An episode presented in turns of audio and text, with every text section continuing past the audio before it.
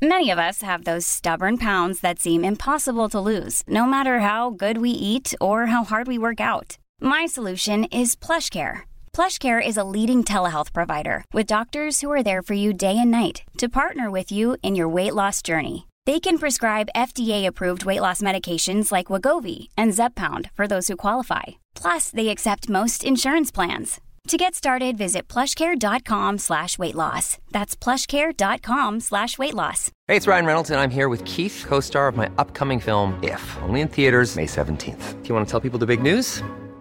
All right, I'll do. Sign up now and you'll get unlimited for $15 a month in six months of Paramount Plus Essential Plan on us. Mintmobile.com slash switch. Upfront payment of $45 equivalent to $15 per month. Unlimited over 40 gigabytes per month. Face lower speeds. Videos at 480p. Active Mint customers by 531.24 get six months of Paramount Plus Essential Plan. Auto renews after six months. Offer ends May 31st, 2024. Separate Paramount Plus registration required. Terms and conditions apply if rated PG.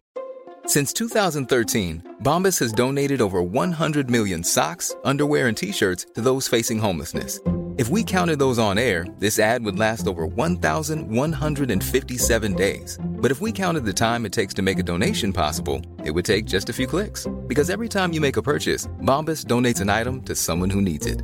Go to bombas.com slash ACAST and use code ACAST for 20% off your first purchase. That's bombas.com slash ACAST, code ACAST.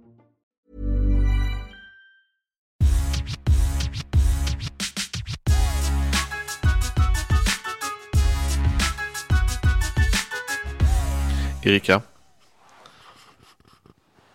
Vi har en gäst denna veckan. Och det är inte vem som helst. Det Nej, det är? Frank Frank Ådahl. Ja, men jag tänkte jag kör lite så här musikintro nu när vi har en, eh, en musiker. Yes. Ja, exakt. Åh, det kommer bli så mycket musik idag. Jag älskar Jag det. anar inte. Killen, mannen, myten, legenden här i Övik som har varit med i Mello två gånger. Eh, En gång solo, Mhm. en gång som en eh, duo med Idin Ådahl. Jag trodde det var bara en gång. Nej. Men han har varit med dessutom fler gånger som låtskrivare också. Vi kommer att prata mer om det med honom tror jag. Men han har också varit med i en av mm, världens bästa filmer tror jag. Eller han har dubbat. Så att, eh, mm, det är coolt. Det är coolt. Ja, jag är så pepp på detta. Vi, vi skickar in Frank. Ja. Varmt välkommen hit, Frank Ådahl. Tack så hjärtligt. Välkommen. Kul att vara här. Jättekul att ha dig här.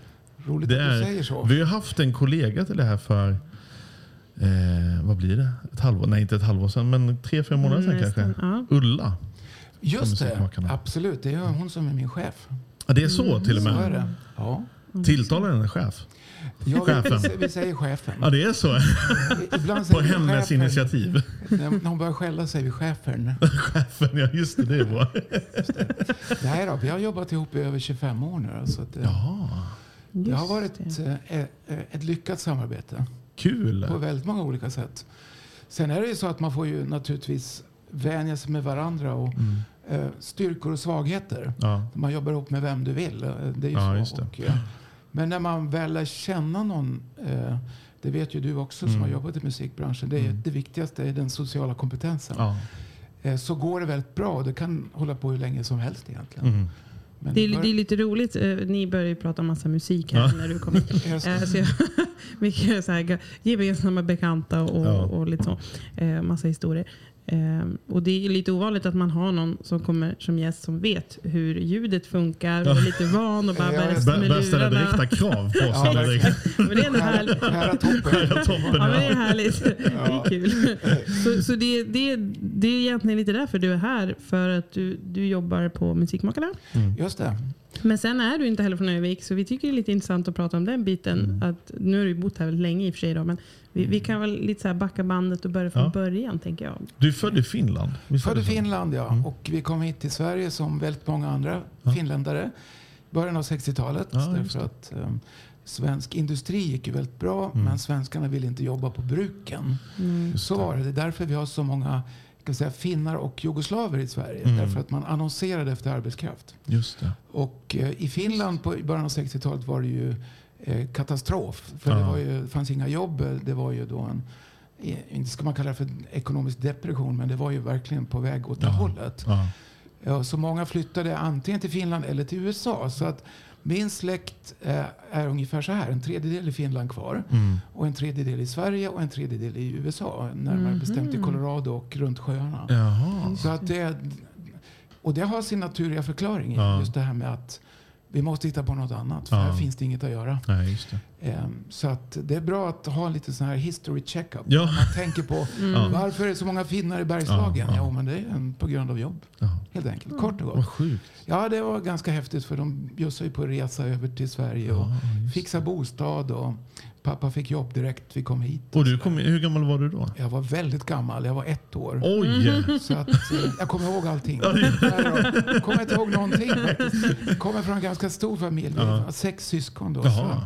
Min äldre bror Simon han, han föreslog till mamma att vi skulle lämna mig i papperskorgen på färjan. jag, skrek, jag skrek hela tiden. Nej. Han, han tyckte jag var jättejobbig. Så var jobbig, han kom med det som ett verkligen så här genomtänkt förslag mamma. En idé här. Vad säger du om att vi lämnar den där ungen i korgen Ibland där? kan man ju vara sugen på det så här i tanken. Det var ju tur att hon inte Ja. gjorde slag i Ja, det, var, sak. det var ju tur att var inte gjorde det. skönt att jag kom över välbehållen så att jag har, jag har ingen skada av det.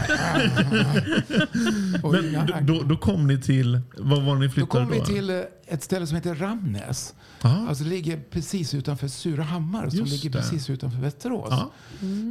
För där fanns de här stora industrierna. Ramnäs har ju, bygger till exempel eh, sån här Ramnäs Diplomat. De här köksdelarna ni vet. eh, Sån här plåt.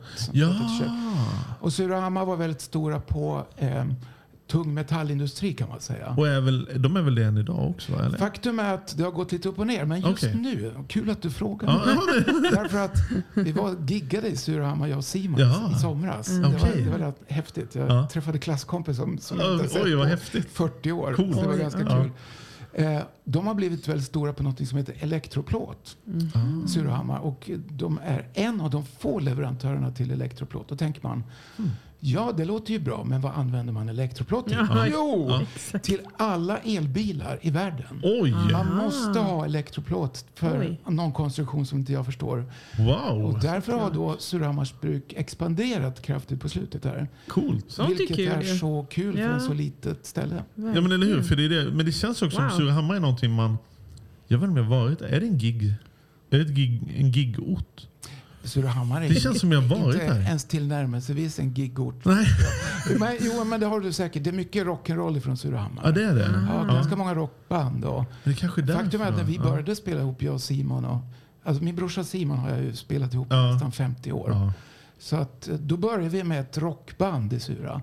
Då var det bara Mm. instrumentalmusik. Eh, Okej. och då hade vi en gitarrist och så vidare. Jag spelade trummor på den tiden och Simon bas. Mhm. Så spelade vi otroligt märklig musik eh, som inte lät så bra men vi Nej. fick gigga. Det är ju bra. Ja, det är en bra Det grej. Så, bra. men det var, för det var han som ville, han som ville kasta dig i papperskorgen eller? Det var han som Ja ville exakt. kasta Men det gick mig, bra ändå att inga spela ihop sen. Nej, men sen har vi då pratat om det där tillsammans med en psykolog. Och det, nej, jag bara skojar. Nej, men alltså vi... Ni, ni har kompat ganska bra sen dess. Ja, vi har kompat rätt så bra. Men våran ytterligare äldre bror Dan, det var han som drog igång oss. Alltså, Ja.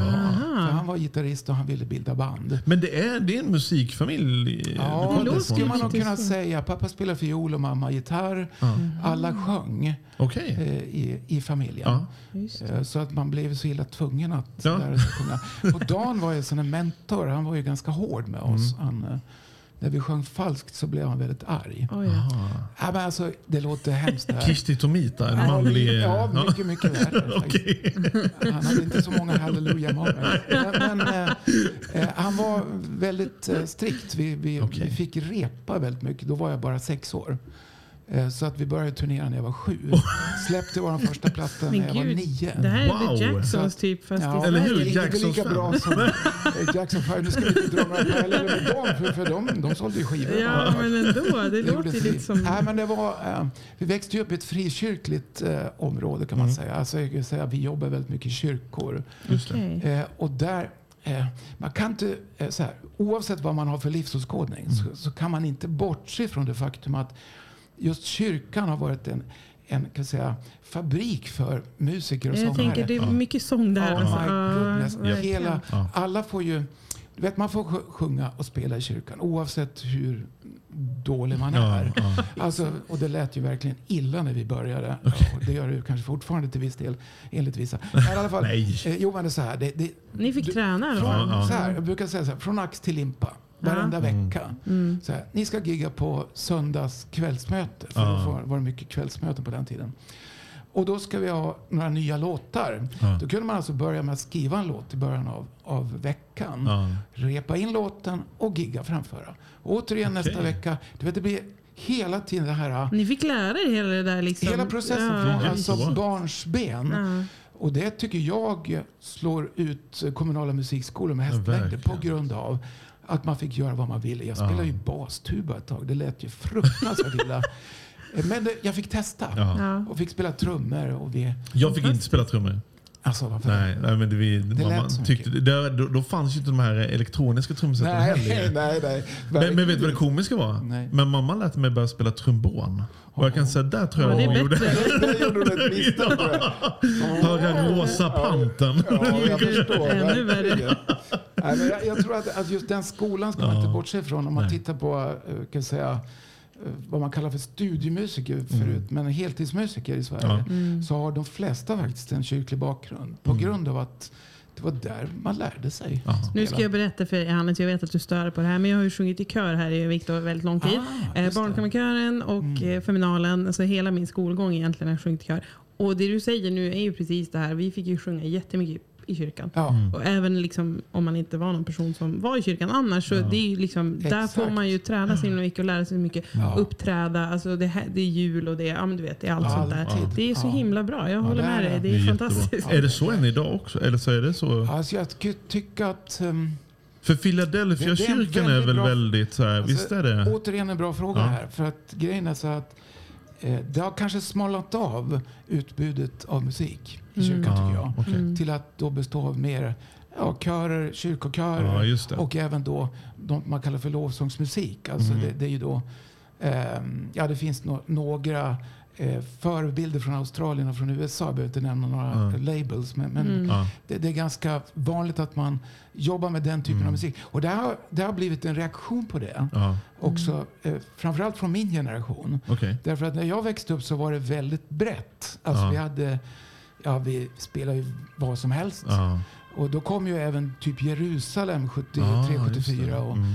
Edin Ådahl som jag var med Ja. också. Och även Salt. Och, och det, vi var ju tre diametralt motsatta Ja. band som spelade märklig musik åt alla möjliga håll. Ja, alltså ja. rock och vi hade väl mera soulaktigt. Men som Jerusalem var väl ett salt, kristet? jazz. Ja, absolut. Ett det? kristet band. Ja, ja, och, och det epitetet är ju lite intressant Mm. också för att det var ju det som media var väldigt tydliga med att framhålla. Ja. Är ni ett profant eller kristet band? Mm. Eh, jag tycker ju då att musik är en Guds gåva till alla Ja. människor. Alltså det kan man ju använda. Spelar liksom ingen Ja, roll. Nej, egentligen Nej. inte. Och då blev det lite konstigt att det blev någon slags stigmatisering där.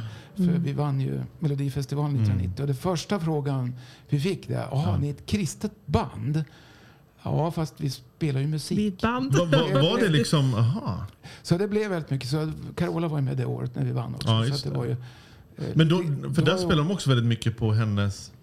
Ja, hennes engagemang i Livets Ord. Ja, visst var det så? Ja, Ja. just på den tiden var det Ja. då Livets Ord. Och då Ja. var ju det eh, ja, utmålat som någon form av ond kristendom om vi säger så. Alltså Så framgångsteologi, framgångsteologi som de kallar det för. Då. Mm. Och så vi var väl med från den traditionella kyrkan. Mm. Och så var det, jag, vet, jag kommer ihåg en rubrik, det stod att den gode guden vann. Stod det efter Nej, Melodifestivalen. Och då blev det, för oss blev det väldigt jobbigt. För att jag menar, vadå? Det är ganska irrelevant också. Det är ju hur? musiken som är det viktiga. Ja, men alltså, det här var det en är låt som var skriven av Micke Wendt och han har säkert någon form av kyrklig bakgrund. Ja. Vad vet jag? Jag har ingen Ja, aning. nej, nej. Vi, vi sjöng den för vi tyckte det var en bra låt. Ja. Eh, och eh, ja, så råkade vi vinna. Och då, Men, men när var, när, vilket år var det här sa du? Det var, det var då alldeles efter andra världskriget. Eh, precis nära. Nej, det känns som det. Ungefär när man pratar om det här så är det, Nej, men det är så, jättehärligt. så länge sedan. Så att, eh, Nej då, men det är härligt att höra. Men, Det vilket, men med, med, Melodifestivalen, Goebbels hade åkt i fängelse. Nej, men hur, fall, hur, liksom, hur, hur, när var det sa du? Vilket år? 1990 var det här. Det var det. Och Och hur hamnade ni där då? Ja, Liksom? det är Micke Wendt. Eh, Han, han hade ju hört oss eh, Vi sjöng ju alla fyra i Bodde Edin du här i Övik då? Nej, det gjorde jag inte. Nej, du gjorde inte det. Nej. bodde i Gävle. Vi Okej. utgick ifrån Gävle som Mm. är din Ådal. Och vi, Ja, vi reste ju på heltid under nästan åtta år. Ja. Eh, och bodde i kollektiv i Gävle. För vi hade ju inte råd att ha varsin Mm. Nej. lägenhet. Nej. Ja, men det var ganska tufft. Ja, absolut. Det, det är svårt att få Ja. pengarna att räcka. Eh, så att det var så vi hamnade i Melodifestivalen. På grund av att Micke hade hört oss då. Vi, Okej. då hade vi ju spelat in, vi hade gett ut skivor ända sedan eh, 79 med Edin Ådahl. Mm. Eh, Så vi låg ju på CBS ett tag som det hette på den Ja, tiden. Med en, en platta som heter Alibi och den hade han hört då. Det tyckte han var väldigt bra då. Ja. Sångmässigt. Och eh, då föreslog han då Som en vind för oss. Och vi tänkte så här, precis då hade vi hittat eget sound. Vi var mera inne på R&B, alltså rhythm and blues. Gammal Mm. eh, alltså det. R&B, inte ny R&B. Nej. Gammal R&B. Just det. Du vet, Mm. Riktig R&B. Den som vill att När ska det komma var musik tillbaka. på riktigt. Precis. Ja, det Jag är med dig, jag är med dig. Nej, men jag är helt med gubbigt dig. så. Men det var en blandning mellan blues Mm. och soul kan man säga. Och Just det, det hade vi liksom etablerat eh, genom en platta som heter Big Talk. Och den gavs ut i USA. Det gick väldigt bra för den Mm. på kristna radiostationer i. USA. Bland annat CCM Radio Charts som Ja. är då 240 radiostationer. Den toppar vi då med Oj, flera låtar wow. under en ganska lång period. Ja. Eh, och då, då hakade Micke på här och tyckte att det här var intressant. Ja. Så stod vi inför ett vägval lite grann där. Ska vi ge oss in i den här Mm. schlagerfållan Just det. som det var på den tiden. Ja. Nu är det inte lika stort stigma Nej. över det. Nej. På den tiden var det så att du har valt väg. Mm. Du är en schlager... Det är det jag tänkte, Ja, det måste vara en ganska liksom, tydlig... Liksom, ja. Mm. Ja, det är det. säga? och, och sen, sen eh, såg vi också på kan säga, framgången efter det rent spelmässigt så Mm. var det ju vissa ställen som bokade oss Mm. och andra gjorde det inte. Nej. Man tyckte att ja, men det är ju schlagermänniskor. Eh, då hade vi en melodifestivallåt och resten var ju R&B. Alltså. Ja, just det. Ja. Så det blev en väldig clash. Ja. Eh, Men, men var det en bra sak? Alltså, jag menar, vad, vad, man säger skillnaden före och efter. Liksom, Ja, vilken bra fråga. Igen? Hur ska jag säga? det jag känns som tycker det måste varit en tydligt... Liksom, Jag tycker som nog att det, det var ett vägval. Mm, mm. Och jag vet än idag inte om det var ett rätt vägval. Nej, just det. Om jag ska säga. För att Okej. jag, jag tyckte att vi hade, vi hade kommit fram till ett sound Ja. med vårt band som var väldigt bra, tyckte vi själva. Mm, mm. Och även de som gillade den här eh, sektorn av musik. Ja. Och den tappade vi lite grann efter just Melodifestivalen. Eh, Mm. det, det var ett vägval som, som jag sa. Och eh, vi, kom, vi fick en ny, ett nytt klientel som lyssnade på oss. Det. Det var det positiva. Det var bra. Å ja. andra sidan så tappade vi de som har följt oss genom då de åren Ja, som var innan. det. Vi hade ju hållit på ganska länge. Mm, mm, Eh, över tio år liksom. Och, och samlat på oss ett, ett gäng som följde oss. Ja. mm. Så de tyckte väl nog säkert att det här var en dålig idé med Melodifestivalen. Mm. Eh, och sen blev det ju då att vi, vi brukar kalla det för att vi fick spela för, för dansande kreditkort. eh, det är alltså då affärsmän som gillade schlager. Ja. Ja. Sin fru eller någon annan med sig Ja. och, och vimlade runt på golvet. Och vi körde ju stenhård R&B väldigt högt Ja. ja. volymmässigt. va. Ja. De tyckte vi var... Det var innan det här gröna örat fanns på de Ja, verkligen. Det gröna örat var rött på den tiden. Så det gick i botten hela tiden. Så vi hade med oss då en kille som heter Thomas Alexandersson. Så han, hans gigantiska PA. Eh, det var ju helt sjukt Mm. egentligen. Men, och de tyckte vi var jättedåliga. Därför att Okej. de ville bara Mhm. höra som en vind. Alltså Ja. Melodifestivallåten. Mm. Det andra fattade de ingenting av. Nej. Så vi vände oss till en publik som kanske inte alls förstod oss. Så att, eh, utifrån den perspektivet så vet jag inte om det var bra eller dåligt. Men, Men- det jag inte fattar nu, om han hade hört det och tyckte ni var bra och så fick ni göra en låt som ni inte gör annars. Hur, hur fick, får man ihop det då? Alltså Micke Wendt hade en idé om att det skulle vara flera solister på en låt. Så det är lite grann som för lagen till boyband. Alltså att man Mm. var För ni var väl fyra personer på scenen? fyra, fyra personer som Ja. sjöng, alla Ja. fyra. så Och han ville egentligen göra lite en annan grej? Eh, Han ville absolut eh, testa det här på just eh, Som en vind. Mm. Okej. Där var vi två solister då, Mm. kan man säga. Så, Melodifestivalen 1990, det var både bra och dåligt kan man säga. Kan vi sammanfatta det? Eh, och vi slutade faktiskt spela tillsammans 92. eh, På grund av att det var ganska många saker som hände där. Eh, du Johannes som kommer Ja. från branschen Ja. vet ju att när man är i kontakt med management Mm. och förlag och eh, utgivande bolag Ja. så kommer man alltid, hamnar man alltid i clinch med Yes. någon av de här. Ja. Och i vårt fall Det är ju en tidsfråga alltid. Det är ja, bara det är det. eh, Tyvärr. Vi, vi fick med oss en manager eh, Mm. som kanske inte kunde räkna. Det var visste, inte, så. visste inte vad sociala avgifter var. Och det, det blev lite kännbart för oss. Eh, och då blev det så att vi då tänkte vi nej, vi gör det här själva istället. Ja. Eh, och då, då började idén med do it yourself Mm. för oss. Så det var Just ganska det. tidigt. Men det blev ganska tungt också att Ja. jobba så. Så 92 la vi ner och ehm, sen började vi spela ett coverband jag och Simon bara för att få en distans Ja, just till den här intensiva. Det blev ganska intensivt mellan 90 och 92. Alltså Ja. vi jobbade stenhårt Ja. då. Gav ut en till platta och mitt under den plattan på en Europaturné ihop med ett band från USA som heter Petra. Vi var förband till dem. Just det. Så kom jag på att jag orkar inte det här. Nej. Eh, därför att det, det, jag fick ganska mycket på min, min plate Ja, att jobba med. Mm. Framförallt att hålla kontakt med just uh, business-sidan. Ja. av det hela. Och jag tror jag skrek i telefon två timmar om dagen. Alltså Men det gud. blev så här, Ja. Ja, då blir man rätt less på Ja. om man börjar undra vad man Alltså, sysslar med. Exakt Mm. så. Så vi, vi kände bara, eller jag kände att jag, Ja. jag, jag måste få en distans till Ja. det här. Jag måste bara lägga det här på is. Men att spela var ju kul. Så Ja. vi, vi började med ett coverband, jag och Simon. Och Johan Fransson, han som är trummis och Thomas Ledin. Just det. Och Patrik, en gitarrist. Så Ja. vi, vi var ute och reste med det ett halvår. Sen, sen blev jag kapellmästare för Carola då under hennes Ja, comeback-turné 93. Mm. Och då träffade jag även Lasse Lindbom som är en gammal mentor faktiskt till mig numera. För Ja. att vi jobbade ihop i över åtta år. Mm. Eh, I hans band som hette The Husbands. Så jag var ju vick för Micke Boyers, när Maria och Micke skulle få barn. Aha. Så att jag hoppade in som vick. Jag skulle vara vick ett halvår. Ja. Det blev då åtta år. Oj! Så det var ett långt vick. 600 gig. Så, Oj. Så att det var... Wow. Men blev det liksom kul igen då? När du fick göra det så? På något Alltså sätt? det, det var som en skola. Om vi Ja. pratar om att eh, frikyrkan var en skola i Ja. min barndom så blev Lasse. Lindboms band en skola i, i vuxen ålder. Mm. För att vi kompade i princip varenda artist i Sverige. Vi Oj. var som ett kompband åt alla. Allt ifrån eh, Ronander till eh, Marie Fredriksson och allt. Wow. Alltså alla. På grund av, ja, du vet ju själv hur det är Johannes. Ja. Man, de släpper en platta Mm. år ett. Mhm. Sen släpper de ju inte en platta år två Nej. utan de måste skriva nya låtar och de vill vara osynliga Ja, och ja. de vill göra företagsgig. Ja.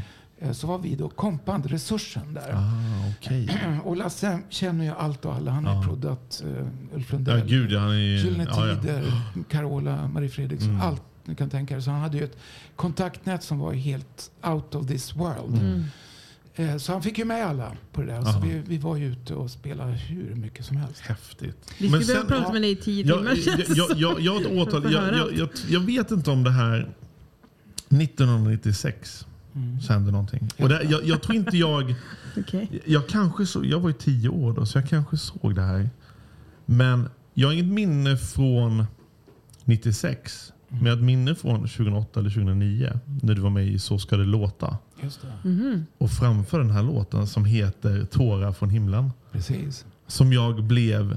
Jag kommer ihåg, för jag, hade, jag bodde i Lund fortfarande, jag hade inte flyttat till Stockholm. Och jag kommer ihåg att den låten berörde mig något, alltså jättemycket i hjärtat. Och jag, jag smyglyssnade på den idag. Det ordval där. Som Och jag, jag, jag, jag fick, så- jag, jag fick, så här, jag fick såna flashback och fick samma känsla i kroppen nu som jag kände 2008. Men är det din Ja, låt eller? Är det Absolut någon inte. Den ställde, Nej, men du, du ställde upp i Melodifestivalen med Vilket jag hade lovat mig själv att aldrig göra. Mm. Eh, Jag jobbade i bakgrunden i Melodifestivalen ganska många gånger. Jag har varit med i Melodifestivalen i sjut- 17 gånger. Ja, men det jag tänkte, du har varit med som låtskrivare också. Ja, låtskrivare, Mm. bakgrundskör både Ja. i Sverige och Norge. Jag har varit med i fyra finaler. Okej, Ganska mycket som husband. just det.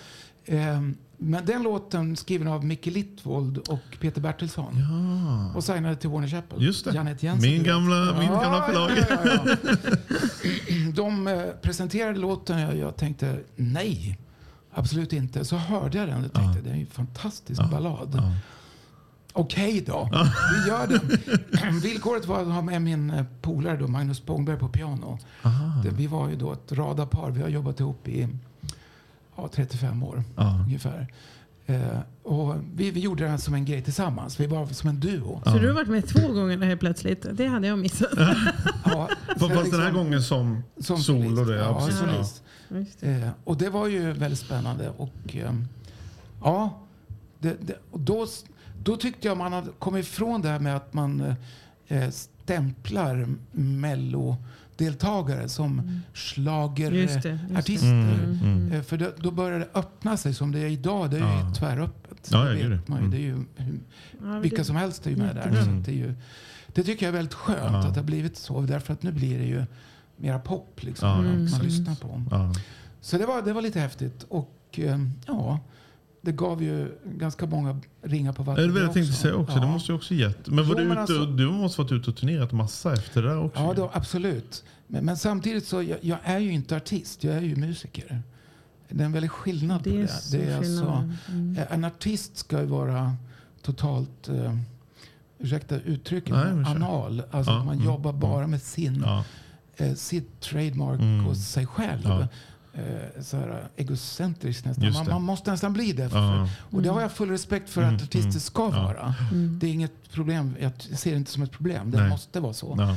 Och jag var mer intresserad av att, att eh, jobba med andra. Okej. Alltså jag producerar ju ganska mycket Ja, musik också. Mm. Och jag jobbar jättemycket med kör. Jag, Ja. Det gör jag fortfarande. Skickar körfiler över hela Mhm. världen. Till folk som behöver bakgrundskör. Just det. Och, och det, det har varit mitt liksom, gebit under alla Ja. år.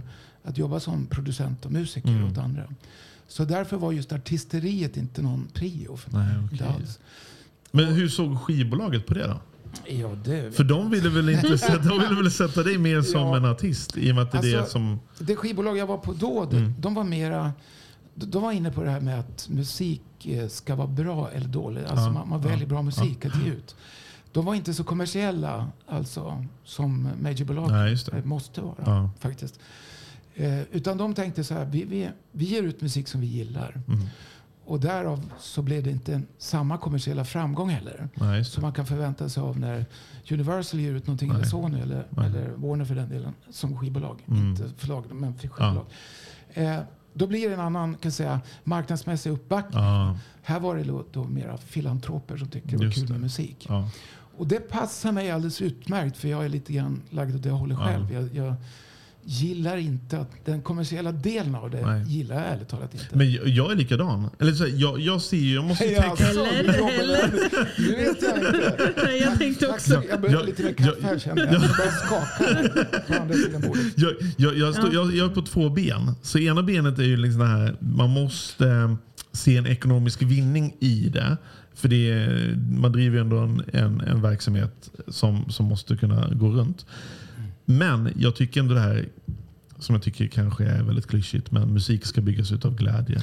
Och jag tycker det är vi har väldigt mycket releaser där vi släpper för att vi tror och vi gillar det. Vi tänker kanske inte Eh, hälften av releaserna är mer business-releaser där man vet att här har vi byggt upp data, algoritmer, vi vet att det här kommer funka. Hälften är bara så här, det här tycker vi är bra. Funkar det så funkar det. Mm. När du Oavsett så är säger- vi väldigt nöjda med När det. du säger vi, Ja. eh, kan du då utveckla det för Ja, lyssnarna? det, är, det är mina två ben. Höger och okej, vänsterbenet. du- ja, det- Det var en bra men- fråga för det vet inte ens jag Ja, vad jag, menar. jag, jag, jag, jag, jag har ju en, en kär kollega nere i Ystad faktiskt som, som är A&R för mig. Så att, men, eh, eh, och sen, vi, jag menar, sen, vi, har ju, vi har ju lite uppbackning från, eh, från andra förlag också som vi kopar med. Men, men, och de är ju, det är ju major förlag. Liksom, Du måste som, förklara ordet copa. Copub. Alltså, Ja, ja, Ja. du måste förklara det för folk. ja, men, Alltså så här, det, det, Gud. att det, det här, det här, just det du gör nu. Nu har vi en pedagog här på Nej, men ena alltså, sidan nej, bordet. Men, nej men alltså varför jag jobbar på Musikmakarna, det är just på grund av precis det du sa. Ja. För att folk kör över artister i musikbranschen tycker jag, och även musiker för den delen, Mm. Ja. med terminologi. Ja. Mm. Alltså att man pratar språk som ingen begriper. Man, man har fått någon form av handbok med svåra ord. Ja. Och så kör man över folk. Och det, det är fascinerande därför att jag tycker att det är därför jag har blivit mer specialintresserad av just musikjuridik och upphovsrätt Ja. och avtalsrätt i Sverige. Den är det jätteviktig. är det jag Mm. liksom föreläser om hela tiden. Och det där är faktiskt, när du är inne på det lite där, det där är faktiskt jättebra att man lär ut det där också. Ja, det För det har jag märkt, även när jag jobbade på majorbolag. Ja. Shit vad man körde. Man kunde köra över Jag unga vet. talanger. Ja, ja. Och man kände så här, det här är liksom inte, de kommer bli förstörda för livet. det liksom. Co-publishing, vi tar det uttrycket Ja. först nu. Mm. Vad det betyder. Ja, prata om det nu lite. Vad är det för något? Co-publishing är ju ett, vad ska man använda, ett samarbetsförlag egentligen som kan gå in och hjälpa till Dels ekonomiskt eller kreativt eller när man kommer in på, nu ska jag, skulle jag säga synkar, men inser Ja, nästa ord där. Där. Oj, oj, det här blir ett långt Ja, avsnitt. verkligen. Jag, jag tror det, vi, vi, gör så här, vi kör till avsnitt med bara termer. Sen, Ja, det kan vi göra. Så vi Det kan får vi göra det, ja. Men, men om man säger, jag har ju ett, en annan grej. Jag tror säkert... Men det jag undrar nu, den, den, den frågan som jag har i mitt huvud Ta nu är inte min här, fråga nu. Nej, nej, men det är hur hamnade du här? Det är ju det man Ah, undrar nu. just För det. det känns Ja, som att, är en för du fråga. sitter ju ändå här och varit här ett tag. Återigen. Hur kom du Ja. till Övik? Ja, så här, det, det är kärleken som drev Oh, mig är hit. kärleken. Eh, Jag och min fru Karina träffades ju för snart, eh, ja, det är över faktiskt 40 år sedan. Mm. Vi har varit gifta i 40 år nästa år. Wow, Eh, Och hon är ju född och uppväxt i Övik. Och vi träffades i Stockholm på en konferens i en kyrka. Eh, Där jag var och spelade. Hon var där på besök. Och vi fattade tycke helt enkelt. Kul. Och det var lite häftigt faktiskt. Vi var, det var helt osannolikt. När var detta? Det var då 1900, kan se här, tillbaka. Ja, men det var väl i början av 80-talet, 81 tror jag det var. Ja. Eh, och det, det är lite häftigt Mm. därför att eh, om man uppträder i sådana här sammanhang så träffar man aldrig folk. Nej. Eh, vi var, jag valde att vara kvar på den här konferensen för jag tyckte det var bara kul. Mm. Vi var där och hade vårt gig med Dina Ådahl. Som, Mm. Sen var jag med i en kör. De hade ingen trummis. Och, ja, men jag hoppar in och spelar. Ah. Det, bara för att det var kul. Ja. Liksom. Och sen hängde jag kvar där. Jag hade ju lite polare där som var. Och, så såg jag Karina. Så var det. Det, Och det, det det, var, är ju eh, här härliga historier. Som man Kärlek bara, ja, första ögonkastet. Faktiskt. Ja, jag blev helt fint. betagen i henne. Och då tänkte jag, det här nej. Det var någonting helt annat att vara ute och, och gigga. Eh, Och det, det förändrade ju mitt liv. Men ni, Ja. ni kanske inte hennes- bodde här i början då? Utan ni kanske höll, Nej, alltså kvar? bodde då eh, fortfarande i Övik, men Mm. jag bodde i Stockholm. Mm. Och eh, hon fick ett jobb på en tidning som heter Dagen. Alltså precis efter vi hade träffats. Mm. Då flyttade hon till Stockholm. Jaha. Och så sökte jag jobb också på tidningen som marknadsförare. Fick det jobbet under ett år. Sen var jag ute och giggade så mycket så att eh, de tyckte det var så jobbigt att ha mig som anställd där. Därför att, och du till, jobbade slut, var- till slut var jag tvungen att ta ut semesterdagar för varje gig. Okej. Så när semestern kom eh, nästa sommar Ja, att säga, just det. kunde inte jag ta någon semester för då hade jag ingen semester. Ja, kvar. okej. Då tänkte jag nej det här är ju ohållbart. Ja, Det går inte. nej, Så då fick jag ett erbjudande av en kille från Ljungby att vara turnéledare och tourmanager åt lite olika band. Bland Okej. annat Per-Erik Hallin och lite folk ifrån eh, England och USA. Så jag reste runt som turnéledare under några år. Det, du har ju liksom varit i alla liksom leden. Ja, tyvärr har jag ju det. Fast det, det är väl det är tyvärr. Det är väl ganska alla bra. Det är ganska skönt att liksom... Grejen är att, att det är så här, genom empirisk undersökning brukar man säga. Ja. Alltså att, att läsa om någonting på ett, eh, ett eh, universitet eller en skola. Ja. Det är något helt annat Ja. än att skriva på ett värdelöst avtal med en amerikanskt skivbolag. Ja. Och inse att man inte får ett öre Nej. för den skiva man har gett Ja. ut. Som då spelas på radio hela tiden. Man borde få både liksom Been there, done that. Jag har Ja, nästan också lite erfarenhet av det. fem gånger i USA faktiskt. Är det sant? Fem Ja, gånger dessutom. Gud, ja, herregud, jag har bara varit med en gång. Nej, men alltså, gud, det, det har varit sån resa. Det är den hårda skolan. En av, en av eh, våra utgivningar i USA, faktiskt den här Alibi, den, Ja. den blev beslagtagen av FBI faktiskt. Nej. Grund av ekonomiska... Nej, vad sjukt. Ja, det var sjukt. Det är lite vi, har, vi, har en coolt bild, också. vi har en bild hemma med våra skivor. Bakom det gula du vet. Nej! Remsor, tejp. Ja, just det. Och det var ju inte vårt fel för vi hade ju ingen koll på vad som hände där. Det var ju vårt bolag som drev någon form av verksamhet Oj. som inte vi fattade. Men, men hur var det för, för din fru då, som hon är nu, att vara ihop med någon som reser hela tiden? Det måste ju vara Ja, det, lite det, det var faktiskt en diskussion vi hade innan vi gifte oss. Ganska tydlig diskussion. Därför Mm. att jag, jag sa till Karina att jag, jag kan inte ge upp den här Nej. verksamheten. Jag kan Nej. inte sluta spela musik. Nej, Nej. nej. Och, och det måste du ha med dig innan du tar det här beslutet. Alltså verkligen. Mm. Så hon var med på det? Ja, hon visste ju om det här väldigt mycket innan Mm. vi gifte oss också. Att det, det, här, det här kommer att vara ett, en ingrediens i vår relation Mm. som jag måste liksom förhålla mig till. Mm, mm. Och det gjorde hon och vi, det har Det funkat verkar bra. funkat. Alltså grejen är så här också att en relation sliter man inte så jättemycket på när man eh, inte alls alltid är tillsammans. Nej, alltså, nej. Utan man, man är på varsitt håll och man kommer hem. Då blir det kul när du kommer hem, kul när du åker. Ja, lite så. Jag är med. Jag är med. Alltså, Ja. Det låter lite Ja, nej. men jag så, med. men- men Vi alltså- fattar. Ja. Ja, och, och det blir lite, nästan lite uppfriskande också. Mm. Sen finns det naturligtvis extrema... Jag var ute och turnerade med Andrew Crouch och Russ Taff och, Mm. och, och Tata Vega i sex veckor i Europa. Ja. Och, och då, det, det var inte så roligt. Det var ju Nej. med Randy Crawford i Australien i fem veckor. Eh, och då hade vi ett nyfött barn hemma. Då. Och där, där blev det också... en Det här funkar ju inte. Alltså, det kommer inte att gå det här. För att det, I längden. Eh. Exakt. Mm. Och då, faktiskt lite av den anledningen också när vi fick vårt första barn Sofie. Mm. Så var vi inför ett vägval när hon skulle börja skolan. Alltså, ska vi vara kvar i Gävle? Då bodde vi i Gävle. Ja. Eller ska vi flytta tillbaka till Stockholm? Ja. Eller ska vi prova något helt annat och flytta till Övik? Ja. Så jag tänkte, Övik snälla. Det är- är 50 Är det ens en stad? Ja. Hoppbackar, isbjörnar. Isbjörnar, ja. Jag vet exakt hur du kände. Ja, jag förstår att du vet det. Därför jag sa det. Ja, men alltså, då, då, då sa jag till Karin, men vi kan väl testa ett år. Ja. Eh, och hon eh, åkte upp hit och skannade eh, villamarknaden. Ah, just det. Just det. och det fanns ju ingenting och ingenting och ingenting. Och så sista dagen hon var uppe här så, Ja. så hittade hon en annons på en, ett, ett litet hus. Ja. Alltså ute på Dekarsön. Just det. utanför Mm. Eh, inte alls, eh, ganska ne, eh, nedgången ska Ja. man säga. Det, det var inte speciellt fint. Ja, okej. Det var ganska litet. Ja. Väldigt litet ska jag säga. Och, eh, men läget var helt fantastiskt Mm. och det är skog bakom, havet framför. Eh, vi tänkte det här måste vara ett kanonställe för barnen att växa upp på. Mm. För här liksom är det lite som en society Just i sig själv. Mm, Just det. mm. Att Man håller lite koll på varandra. Ja. Alltså Precis. inte så att man kollar, vad gör du? Ja, precis. Är du ute och åker 23 och 15 med bilen? Vad gjorde du? för fel? Ja, vad har du varit för? Ja, men det är så här, lite skön grannsamverkan och Lite så, och det är det Mm. faktiskt nu idag också. Kul. Alltså, Ja. rent juridiskt grannsamverkan så. Men, men, så vi tänkte ett år, det går väl bra. Mm. Och eh, Carina har ju sina, hade sina föräldrar här då också. Det. Med barnvakt och hela Det är den. jättebra. Ja, Ja. Ja, för i. Gävle hade vi ingen, inte det Nej. typen av sociala eh, nätverket, det. skyddsnätet. Så ett år går bra. Två år gick bra. Tre år gick bra. 30 år har faktiskt gått bra. Nu har du varit här i 30 år. Ja, Är det 30 år i år? ja nej, nästa år. Nästa år? 30 år. Då måste du ha någon eh, 30-årsfest ju. Tror jag inte. Nej.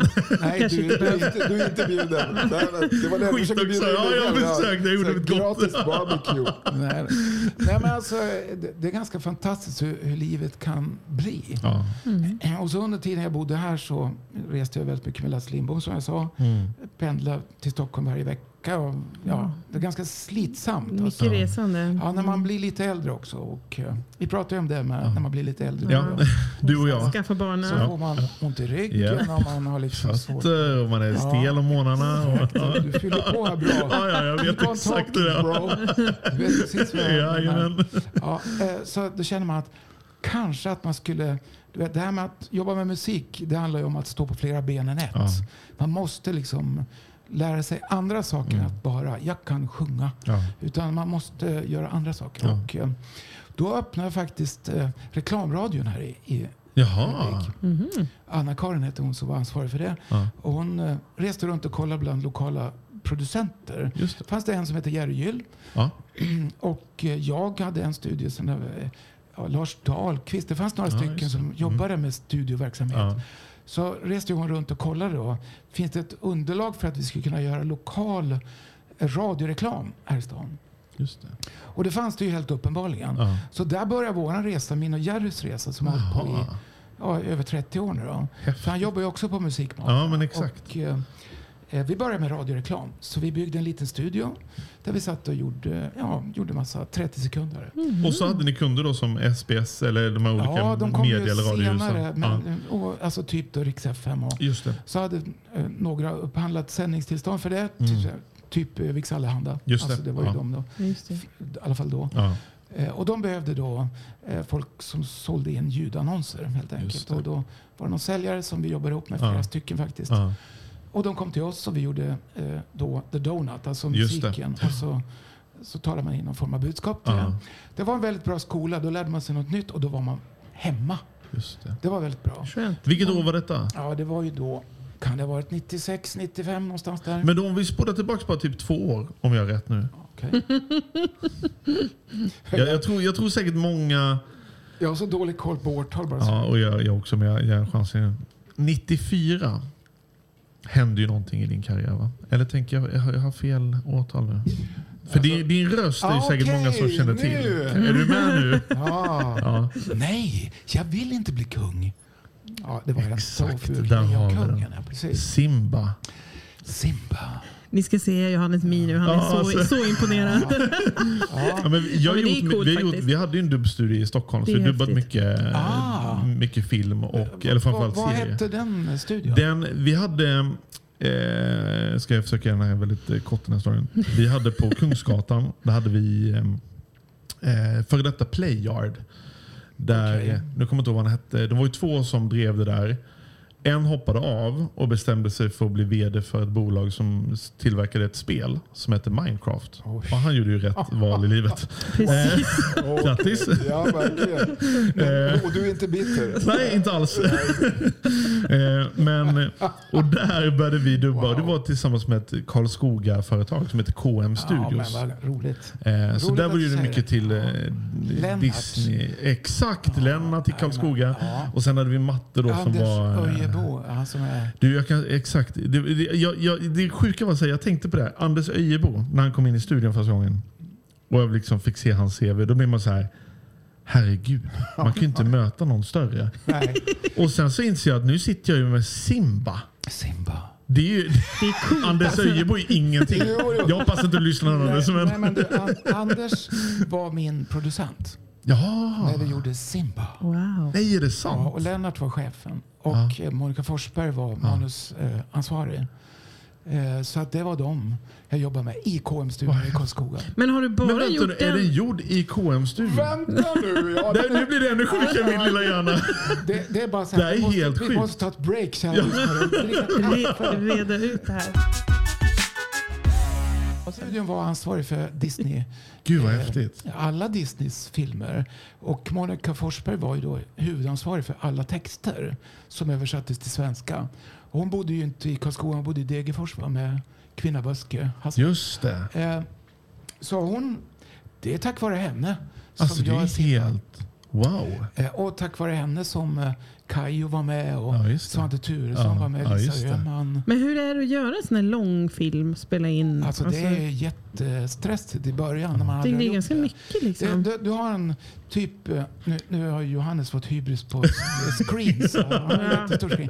Men tänk dig den gånger fyra. Ja. Så har du den mitt framför dig. Och så jag, jag brukade, eh, jag, jag dubbade rätt mycket. Alltså du har Med- filmen framför dig liksom. Ja, Ja, med, med en, en SMTP-kod. Exakt. Mm. Och hade en synkkod, Mm, synkroniseringskod för Så ljud och bild. ser vad man ska göra. Förklara vad det är för Japp. Ja, men man, man kan ju säga, det är väl som en typ undertext kan man nästan se Det som man se. läser. Ja, den löper som en kod där. Och så har Ja. du ett manus. Så står det varje insats står en, en SMTP-kod. Mm, japp. Där du ska säga det du ska säga. Eller sjunga det du ska sjunga. Ja. Precis. Eh, och då har du en förlaga som är amerikansk. Fördelen för amerikanska eh, vo- voice acting artists är ju att de lägger sin eh, voicing först och sen Ja. tecknar de efter deras rörelser på Ja, munnen. alltså. just det. Det så tänker de man lyssnar inte på. först. Nej, de har en otrolig fördel. För de får göra det Sen direkt. ska du liksom. översätta det till, tänker, till finska eller Ja. vad som helst. Ja, då ska man fylla i Kolla med det, det Ja, precis. Alltså, då ska det se ut som om Ja. figuren Likadant. säger. Ja, Och då måste då Monica aktivt vara inne. Hon har skrivit ett manus Mm. till svenska. Då måste vi lyssna först på Ma- Matthew Broderick som var då Mm, det. Simba i USA och eh, lyssna på hans fras. No, I don't wanna be a king. Och så går vi tillbaka. Nej, jag, jag vill inte vara kung. Nej, vänta, ta om det där. Du måste, nej, jag vill inte vara kung. Ja, Du måste gå ner på slutet ja, mera. Och måste No, du ta- be tajma precis också. Ja. Liksom. Mm, japp. Faktiskt, just då var det så. På grund av att då var det inte samma typ av hårddiskinspelning man har Nej. idag. Där man kan synka Nej, efterhand. efterhand. Nej, precis. Här måste vi liksom försöka tajma det Ja. så bra det Direkt. går direkt. Ja, shit. Jag- Hade du originalrösten i bakgrunden Absolut. också? Först, först lyssnar du på den. Ja, Gud, exakt. Komplicerat. Kanske tre gånger. Ja, Vi tar den igen. No, I don't wanna be a king. No, I don't wanna be a king. Och så gör de tre gånger Mm. så. Nej, jag vill inte vara kung. Alltså då måste jag göra Ja. precis på, på samma längd och på samma sätt som han gör det. Ja. Och sen kollar vi på figuren, hur de rör king, kung, king. Du vet, Det är man, jätte... Ja, ja, man måste gud. kolla på figuren hur den ser ut och hur han då förlagan Mm. säger det. Va? Och det här tog ju... Jag var så svettig. Ja, jag hade- jag har aldrig haft migrän, men alltså den, Ja. den Ja, kvällen men det är, jag, jag vet ju själv... efter dag ett, Ja. det var fruktansvärt. Ja, men, för jag vet när vi höll på med det där, eh, då tänker man hur svårt ska det vara? Hur svårt kan det vara? Vi hade, vi hade jättemycket, eh, bland annat Jesper, nu måste jag tänka Adel Fält tror jag han heter, som är en eh, väldigt ung dubbare idag. Men han är väl typ 25 kanske, någonting, hållit på med detta i 10 år. Ehm, och så tänkte jag, men jag, testar själv. Herregud. Det är bland det svåraste jag gjort i hela mitt liv tror jag. Ja, det- det är det väldigt- är väldigt... Speciellt i början. Alltså Mm. för att sen börjar du lära dig hur det fungerar. Ja. Mm. Och du lär dig vad du ska titta på och lyssna Ja. till. Eh, och sen måste Monica ändra ord. Du kan inte liksom säga på samma sätt som Nej. i svenska nu.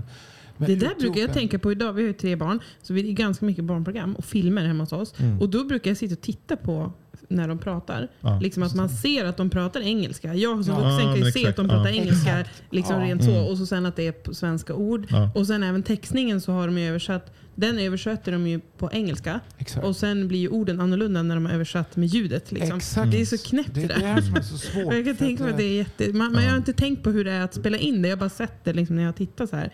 Men det är liksom, för när jag var på... Jag har varit där några gånger och sett Mm. när de har spelat in så här typ Cartoon Network, liksom barnprogram. Och de är ganska så här, där kan de köra lite hur som helst för det syns inte lika tydligt på alla. Så här. Nej, just det. Eh, då, då kan de gå lite mer på feeling. Ja. Men, men just när det är så där att man ska översätta och tajma så himla mycket, det, det måste Ja. vara jättesvårt. Alltså. Ja, det Ja, var- gud, ja. alltså, Jag kan bara föreställa. Framförallt för, de, alltså för Monica som var ansvarig för texten. För att det, alltså, när man jobbar med Disney, så allt ska godkännas. Mm, ja, Alltså, både just det. Disney i Precis. Köpenhamn och Disney i USA. Ja. Alltså, det ska vara... måste stämma ja, och ska liksom. du ändra i manus, Mm. you better be Ja, alltså safe. det är, och sen, det Mm. måste ju gå så fort också. För jag vet, vi hade ju, dels hade vi en dubbskådis som är ursprungligen från Övik också, Magnus Mark. Okej, Som är skådespelare idag, men han är också dubb. Han är jätteduktig. Och sen Fredrik Granberg är Ja. också otroligt Ja. duktig på det där. Men då vet jag också, då tror jag man hade, Matte som var liksom producent, han, man fick lyssna en gång. Sen ska man sätta det på, På första. på första tagningen helst. Liksom. För man fick ed, nu vet inte, det skiljer, jag, tror det, skiljer- jag tror det skiljer sig lite på liksom. film och serier. Film tror jag man lägger mer tid på. Mm. Serier måste bara löpa. Det måste Ja, bara liksom så här. Det måste gå snabbare. Ja, och där tror jag man får, då vet jag ersättningen var väl per inläst rad. tror jag. Så de så. som var jätteduktiga på att dubba, de kunde tjäna väldigt mycket pengar per dag. På kort tid. Ja, men, men har du gjort fler sådana här grejer eller var det en engångsgrej? Liksom? Nej, alltså, jag har ju gjort audition för den här eh, Gadget. Alltså, Ja! Det fick jag tyvärr inte. Alltså Gadget skulle- med han med de här supervita tänderna. Nej, men han, ja, han som Ja. har alla grejer i I huvudet? Exakt. Jag tänker bara på hans eh, perfekta tand. Ja, de föreslog att jag skulle gå, på audition för det. För att Mm. det var också Matthew Broderick. Så vi hade liknande Ah, röster tyckte jag. Ja. Men tyvärr fick jag inte det. Men, men sen har jag gjort... Jag har varit eh, Pingvinen och Lyckostenen ihop med Tommy Nilsson och, och Pernilla Wahlgren. Just det, Tommy har gjort en del grejer Ja, också. ja. Just det. Så vi har jobbat ihop en del på det. Och sen så har jag varit eh, Mumphy, det var en, en rosa elefant. Jättekul att göra. Ja. Det var en engelsk, produktions, engelsk produktion med ett eh, produktionsbolag från England. De Ja. var mycket mer fria och det var väldigt mycket mer sång i där. Alltså det var, så har ni, Mum, eller Mumphy heter Jag känner igen det där namnet. Har ni möjlighet att spåra upp det? Var 13 avsnitt som gick även på tv. På ettan och trean och femman. Det, det togs upp av alla andra kanaler också. Jättebra barnprogram Ja. alltså för unga barn, alltså små barn. Det måste jag kolla upp. Jättekul. Men alltså, hur, är, du, är du sugen på att göra sånt här idag också? Alltså jag, jag har ju inte den rösten som jag hade då. Man blir ju äldre Mm. som du vet. Man, Men om det kommer Lejonkungen 3? alltså jag har gjort alltså flera Lejonkungen Det finns väl fler? Filmer. Ja, exakt. Ja. har jag gjort. Men får se, tre har jag gjort. Det, Eh, det finns finns det trea? att Jag trodde bara det fanns Lejonkungen Ja, 1 men och 2. efter- Ettan och tvåan gavs ut på bio. Ja, Trean gavs ut på DVD. Mm. Ah, okej. Alltså Just det, ja. Så att... eh, nej, men det, det, det, det, det var en kul del av historien. Det är som, Jag tycker kanske- vi borde ringa Lennart och se till att han startar upp. KM här i Övik. Och så får vi liksom, Det lär ju funka var- eller? eller hur? Alltså, ja, jag har en jätterolig historia när det gäller Lennart. Jag vet inte om jag ska dra det. Våga, Nej, det, det, vågar det, är inte, det är inte att hänga ut honom, Nej. det är att hänga ut mig. Då tycker jag du kan köra Okej den. då. Ja, men så här.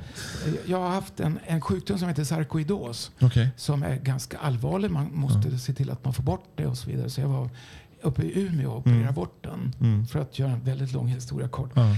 Eh, och då var jag ju då eh, under morfina, man, du vet, operation. Ja.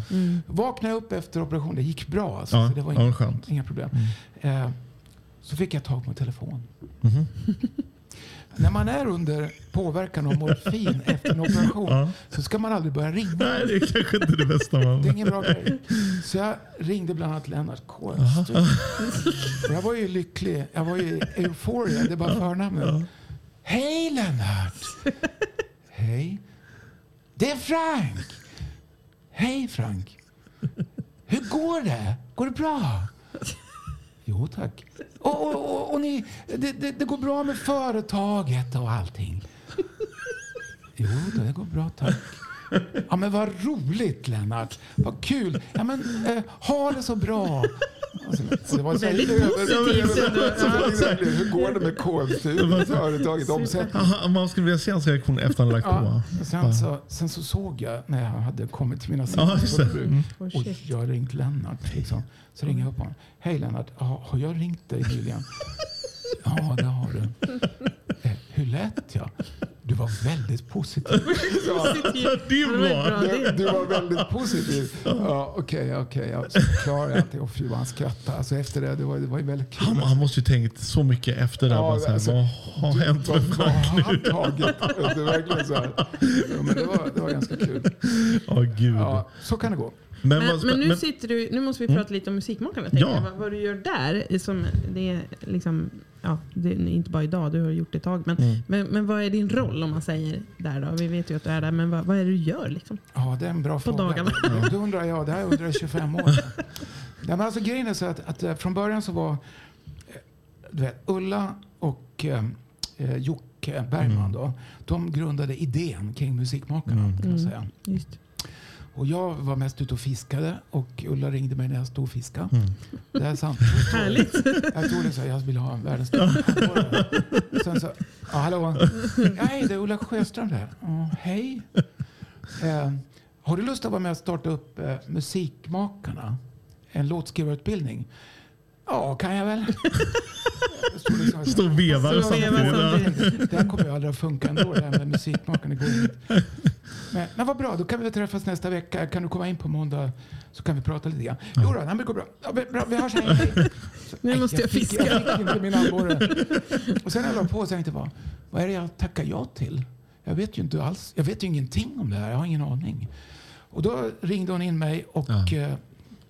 Eh, eh, en kille som heter, heter Mårten Eriksson Just det. låtskrivare och Mm. artist. Eh, och vi bodde ju här båda två och Mm. vi fick uppdraget att tillsammans med Ulla då, och Jocke starta upp någon form av skelett kring då musikmakare. Så vi Just var med och byggde upp första, första upplagan av Musikmakarna Mm. eh, 1998. Ja, Så nu är det det 25 året vi är ja det. Och det var ju i en lite mycket mindre lokal. Ja. Eh, eh, och eh, luktar väldigt illa där. Det var fel på avloppet. Jaha. Men det är har ju inget med saken att göra. Allt nog emellertid var mera soul i Ja, just det. lokalen. Mm, jag förstår. Ja, det. Snake Pit. Ja, just det. Just det. Ja, exakt. exakt. Ja, här kan man ju vara, eh, när man tycker om musik, annars är man inte där. Nej.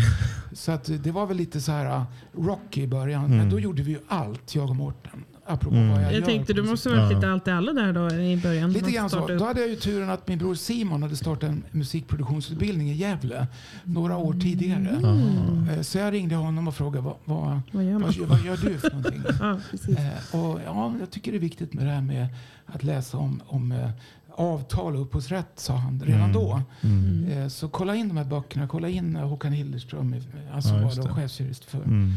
Musikerförbundet ett tag och sen var ju då eh, ja, ja, det fanns en massa, Mm. Henrik Stanhow och, och några till som, Mm. som är liksom då någon slags förgrundsfigurer när det gäller upphovsrätt Ja. på musikområdet.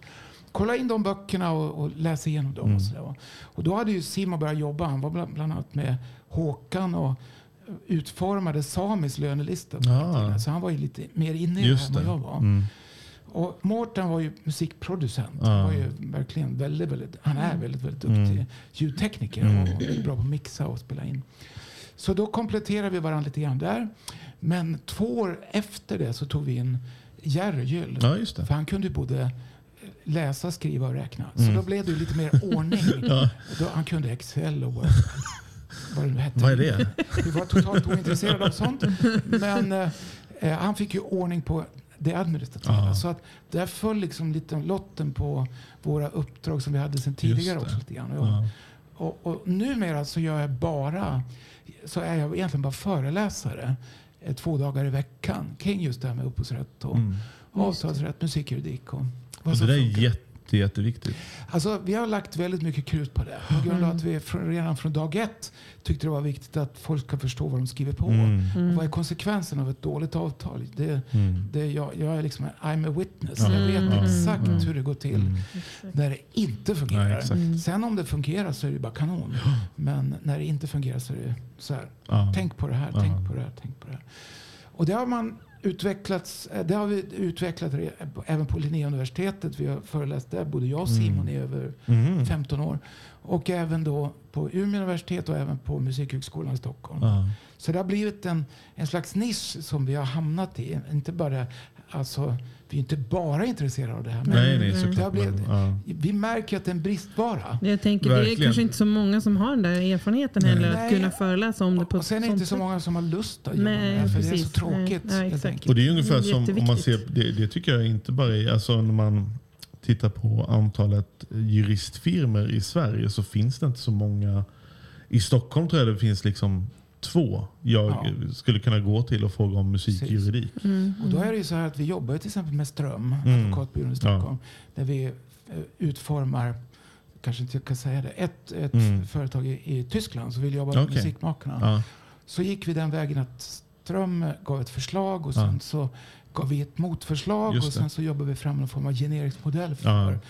Tyska marknader för våra studenter. och det, Ah, just det funkade väldigt bra att jobba med. Med. Det var en öppenhet där, en det. transparens Mm. från alla håll. Ja. Vi vill att det ska funka. Det är inte så att vi ska försöka lura Nej, dem. nej, utan det ska vara bra för bo- Det båda måste hållen. funka Liksom. båda håll. Annars blir det bråk Mm. sen. Exakt. Och det vill vi undvika till varje pris. Så att det har funkat jättebra. Funkar också bra mot, mot eh, USA numera. Mhm. Vi, har fått eh, bra direktkontakter, så inte via förlag i Sverige utan Jaha. direkt mot USA. Mot vissa då, kan Ja. inte heller nämna vilka Nej. det är, men, men det är mot vissa Ja. Mm. bra leverantörer av musik och Mm. artister. Eh, Där, där vi har en öppen dialog Ja. innan de skickar ett avtal.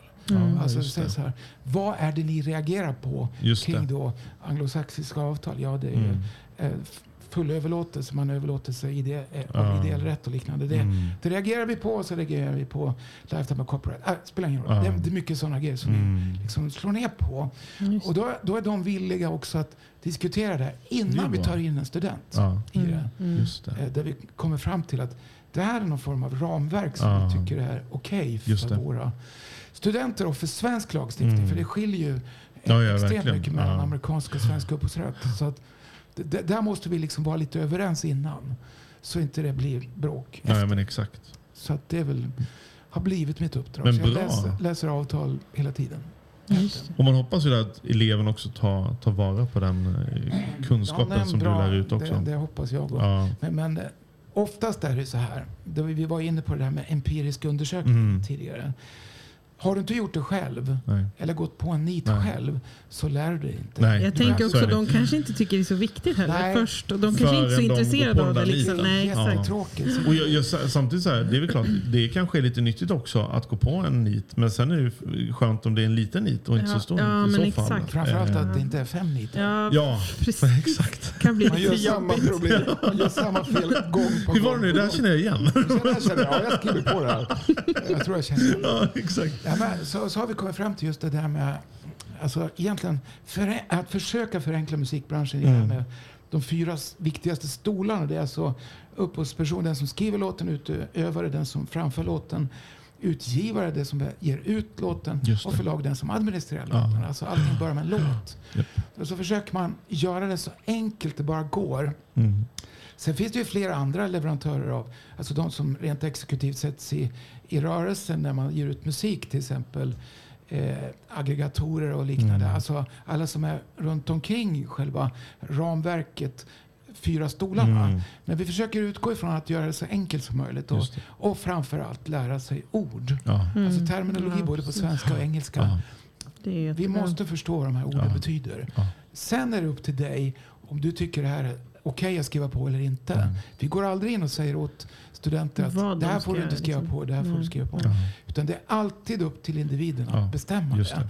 För vi är ju inte ett förlag, vi är ju inte Nej, ett nej. utgivande Nej, bolag, vi är nej, ju en skola. Ja. Men jag tänker att de måste också, det, borde, det känns som att dels att de har tur då att ha en sån som dig där. Mm. Men det känns också som att det måste vara vanligt att de cirkulerar tillbaka lite grann och frågar, rådfrågar. Tänker Mm. Då efterhand kom- när de då inte är kommer kvar. vi till Liksom. den empiriska undersökningen. Ja men exakt, Man när de är sitter, på, ute man liksom. sitter på lektionerna och halvsover. Och, Mm. Ja. Åh, vad precis. tråkigt. Och sen när det gäller.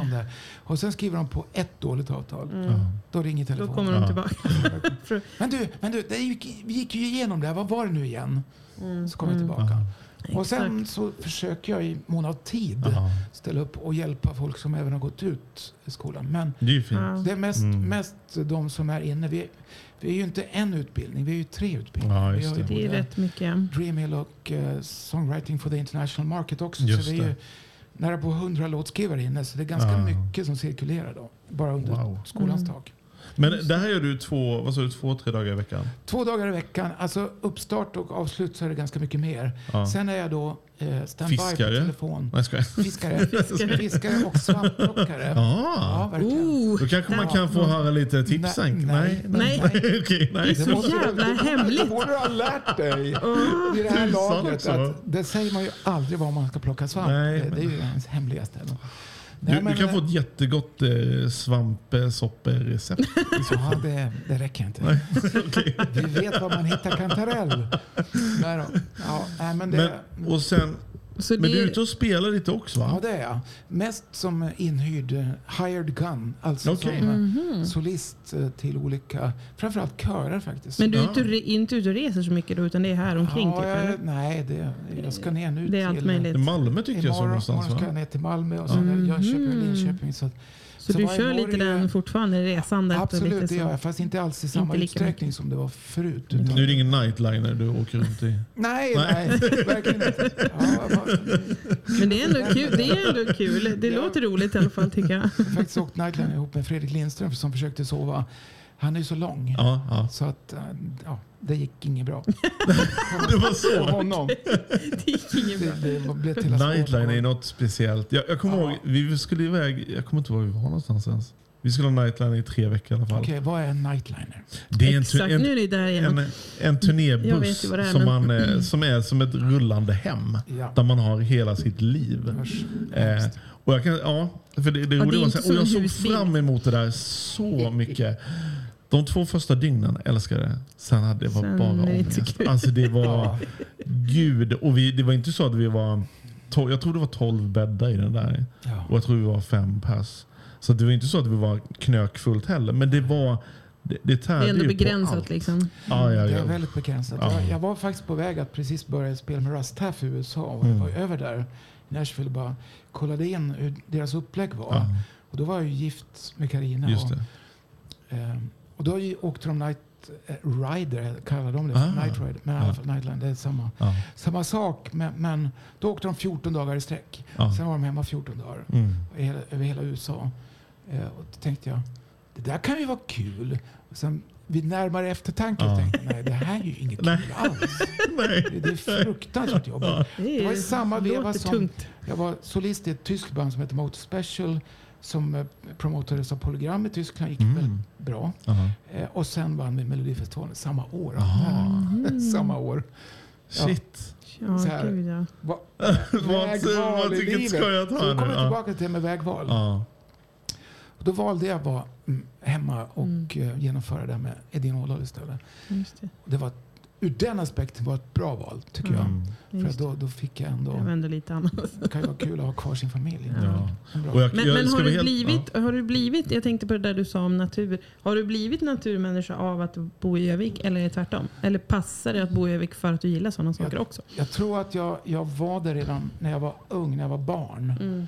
Vi var ute och fiskade väldigt mycket med pappa pappa när vi var små. Och det där fick man med sig liksom från början, att det Just var det. häftigt. Mm. Sen när man flyttade till Stockholm så var det ju inte alls samma Nej. utbud. Nej, precis. Eh, och så när vi kom hit så hittade jag tillbaka till det där. Mm. Och Carina, härligt. och Carina har ju alltid varit alltså, outgoing i naturen. Och, Just det. så hon har väl dragit med mig och jag har dragit med henne. Är så vi har liksom hittat varandras gemensamma intresse. Ska man vara tillsammans i över 40 år så måste man hitta liksom common ground. Mm. Eh, förutom ens barn. Ja. Alltså man måste hitta någonting man gör tillsammans. Eh, och Karina bokar ju alla mina spelningar. Och även Simons spelningar. Ja, så ni Det har jobbar hon gjort också? i 15 år. Okej. Så att hon är vår konsertbokningsagent kan man säga. Och det är också en ganska väldigt bra grej. För att då, jag menar, Då då kan har- hon bestämma, eller vadå? Absolut. Så skickar jag över alla bråkiga arrangörer. Du, det där får du nog prata med eh, bokningen om. Du får Carina här, varsågod. Så går man och gömmer sig. Exakt. Nej, men alltså, vi har upptäckt att de flesta man jobbar med som, som konsertarrangör, de vill ha en mellanhand. Ja. Där de kan säga att det där var för dyrt. Ja. Eh, det, det där är för kort konsert. Eller det där, jag tycker inte de där låtarna alltså, Mm. var negativa. Ja. Eller så här, jag Ja. vill ändra det här på det här och det här viset. Ja, just det. Då är det bra att ha en mellanhandbuffert. Ja. En slags eh, by proxy. Liksom, man Ja, går igenom. Ja. För att de vill inte säga det här till mig. För Nej. då, Nej. då blir ju dåliga vibbar. Dålig stämning. För jag ska ju komma dit och vara liksom... Och samma sak ut andra hållet. För jag vet ju när, när jag själv var, jobbade som manager åt artister. Jag var ju den som skulle vara kanske lite bad guy. Jag, jag skulle förmedla det artisten ville till, om det var en arrangör eller ett skivbolag Ja. eller det var. Ja. Då var det jag som fick ta, liksom, för artisten skulle inte behöva ta den Nej. rollen. Och, och liksom. det, det är faktiskt en väldigt viktig psykologisk faktor i det Ja. här. Som man kanske bortser ifrån och Mm. tänker att åh vad dyrt med management. Mm. Men å andra sidan, du slipper väldigt mycket problem Mm. som artist. För att om du ska gå och tänka på vad arrangören har sagt åt dig Ja, som var väldigt negativt och då ska du gå upp på scen och leverera. ja. Mm. Då kan det bli väldigt, väldigt dåligt. Ja. Och jag, jag tror oavsett det här med, eh, för många tänker ju det här med att det är dyrt att ha en manager eller det kan vara ett förlag tar en massa procent och det ena och det andra. Men det man ska tänka på det är, det är nästa så här. Men en manager kanske gör att du ökar intäkterna med 200 procent. Så Exakt. dens procent är en bara ren vinst för dig. Samma är det. sak när det kommer till förlag och Och liknande. där brukar vi komma till just den, den punkten när det Mm. gäller just management i skolan. Att du måste ha utvärderingspunkter i Mm. avtalet. Japp. Där du har en sån dubbelriktad option att avsluta samarbetet. Man säger att funkar det här? Du har Mm. verkligen betytt jättemycket Ja. för min karriär. Absolut, då kör Mm. vi vidare. Mm. Till nästa. Ja. Det Alltså, låter ju jätterimligt. punkt Ja. Där man liksom gör, och det kommer att införas i Sverige på grund av ett EU-direktiv som heter Digital Single Market-direktivet som ska Mm. implementeras den 1 januari Mm. 2023 Ja. eh, här i, Sverige. Ja. Och det är alltså då ett direktiv som gäller hela Europa. Man har gjort det redan i Belgien, i, Ty- i Tyskland, i Finland och Danmark. Ja. Och det här kommer att implementeras även i Sverige. Och det kommer att öppna kravet på transparens det. och även utvärdering av pågående avtal. Bra. Ja, det är Det väldigt är bra. jättebra. Får Det lät se- ju bra. Får Som vi se hur det blir i verkligheten. Ja. Det är skönt att det går framåt. Vet du vad jag tror du gjorde i alla fall? Du valde rätt väg. Du tog rätt väg i ditt vägval. För Ja, jag tror, jag, tror att det. Jag är väldigt tacksam att lära känna dig och jag hoppas och tror att du är en fantastisk tillgång för musikmakarna och alla artistik. framtida Mm. Producenter och även Övika såklart. Mm. Ja, nej, men det, det hoppas jag också. Ja. Det tror jag faktiskt att jag är. Det är Om du. man ska vara ärlig. Punkt. Nej, men du Frank, tack så jättemycket för att du kom hit. Ja, men och tack på fick- återseende säger jag. Ja, verkligen. Ja. Vi kan Tack så prata om, om terminologin. Det, det precis. kör vi nästa gång. Ja, men tack för att jag fick komma. Ja, Tack själv. tack. Ha det gott. Detsamma. Hej hej. Hej.